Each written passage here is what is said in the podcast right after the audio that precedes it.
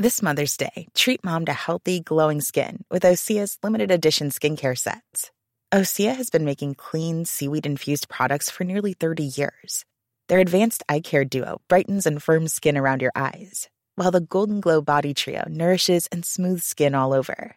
Go to OSEAMalibu.com and use code MOM for 10% off your first order site wide.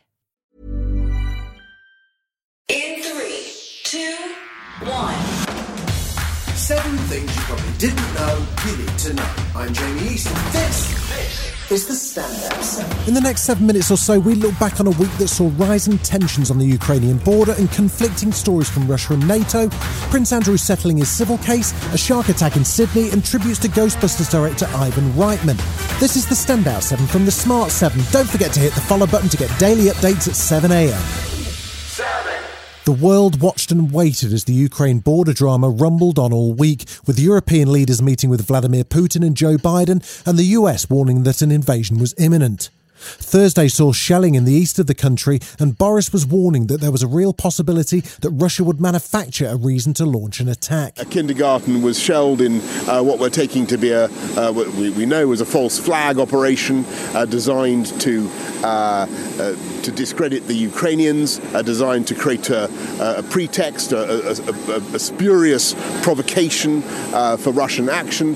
we fear very much that that is the kind of thing we'll see more of over the next few days. The Russian Deputy Foreign Minister Sergei Vershinin says that some Russian troops are returning home and that there's nothing to worry about. After military drills, Russian troops began to come back to the places of their permanent location on national Russian territory. The BBC's Eastern European correspondent Sarah Rainsford spoke to Ukrainian President Vladimir Zelensky and she asked him if NATO membership was the issue. If we're speaking about NATO, about EU, about uh, about uh, uh, temporary occupied territories, we're just speaking about our independence. That's it. That we are deciding what we want. We are deciding what we'll do in our future.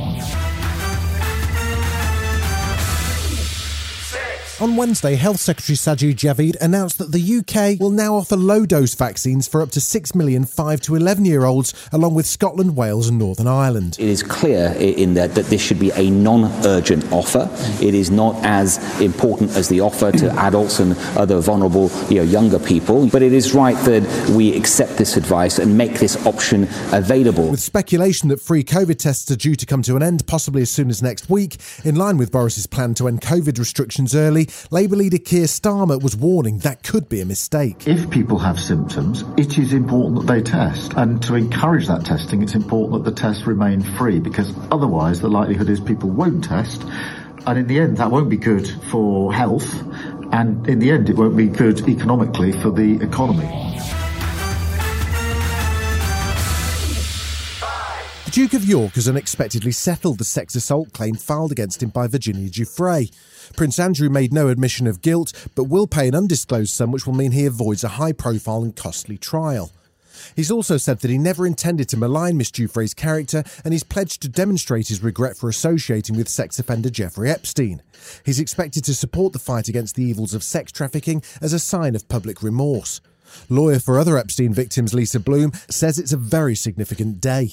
This is the first time that anyone has been able to get Prince Andrew to stop with his nonsense and to actually acknowledge that Jeffrey Epstein was a ridiculous predator. Prince Andrew is making a significant contribution. I would estimate probably five, ten million dollars, something like that, to Virginia's charity, which is going to help a lot of other victims who don't get attention.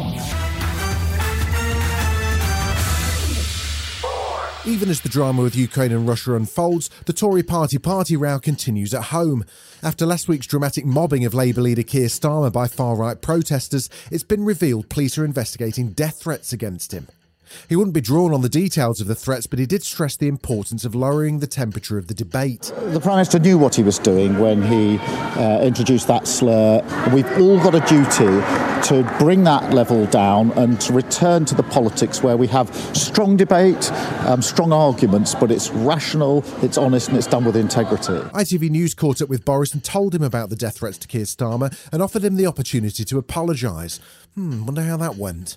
I've said uh, uh, uh, more than enough about that issue. He also refused to say whether he's completed the police questionnaire sent to him over the Partygate scandal. Any comment on that, Boris? All that uh, is a process uh, has got to be completed before I can say anything more. And uh, but I look forward to telling you a lot more in due course. Still to come on the Standout 7, Adele gets zinged by Graham Norton and tributes to Ghostbuster director Ivan Reitman. Right after this.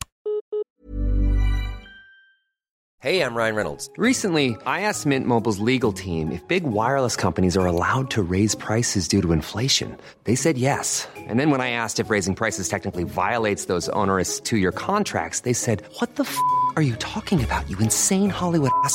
F- So to recap, we're cutting the price of Mint Unlimited from $30 a month to just $15 a month. Give it a try at mintmobile.com slash switch. $45 upfront for three months plus taxes and fees. Promo rate for new customers for limited time. Unlimited more than 40 gigabytes per month. Slows. Full terms at mintmobile.com. Welcome back.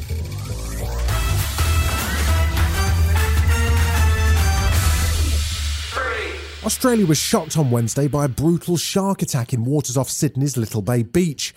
A swimmer died after being attacked by what appears to be a great white shark, the first non provoked fatal shark attack in Sydney since 1963.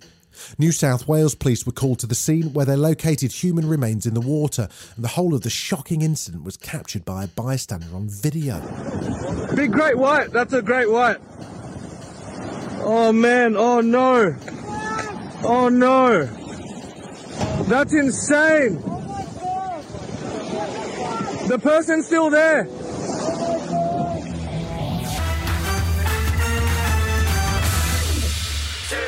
Adele had a big week last week, winning three awards at the Brits, then partying at Heaven nightclub and even trying a bit of pole dancing. So maybe it was no surprise that she walked right into a zinger from Graham Norton on his Friday night chat show. Graham was in the middle of reassuring George Ezra, who couldn't remember the dates of his gigs. Also, no artist ever knows when anything's happening. Don't I worry do. about it. I'll be there. For sure. I always know when something's happening. You don't know when Vegas is happening. Well, I. that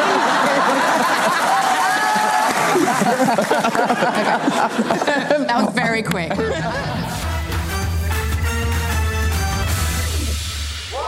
Ivan Reitman, the director of Ghostbusters, has died at age 75.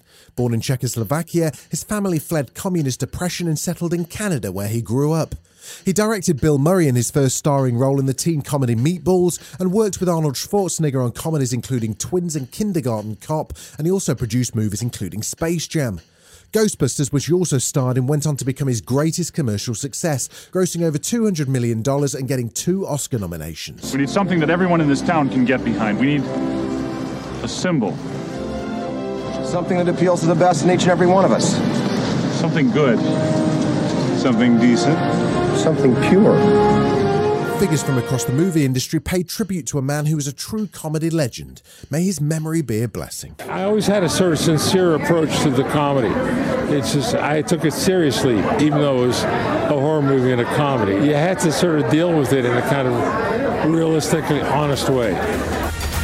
This has been the Standout 7, the best of the week from the Smart 7. We'll be back tomorrow, 7am, with the Sunday 7. Have a great rest of your weekend. Published by Doris.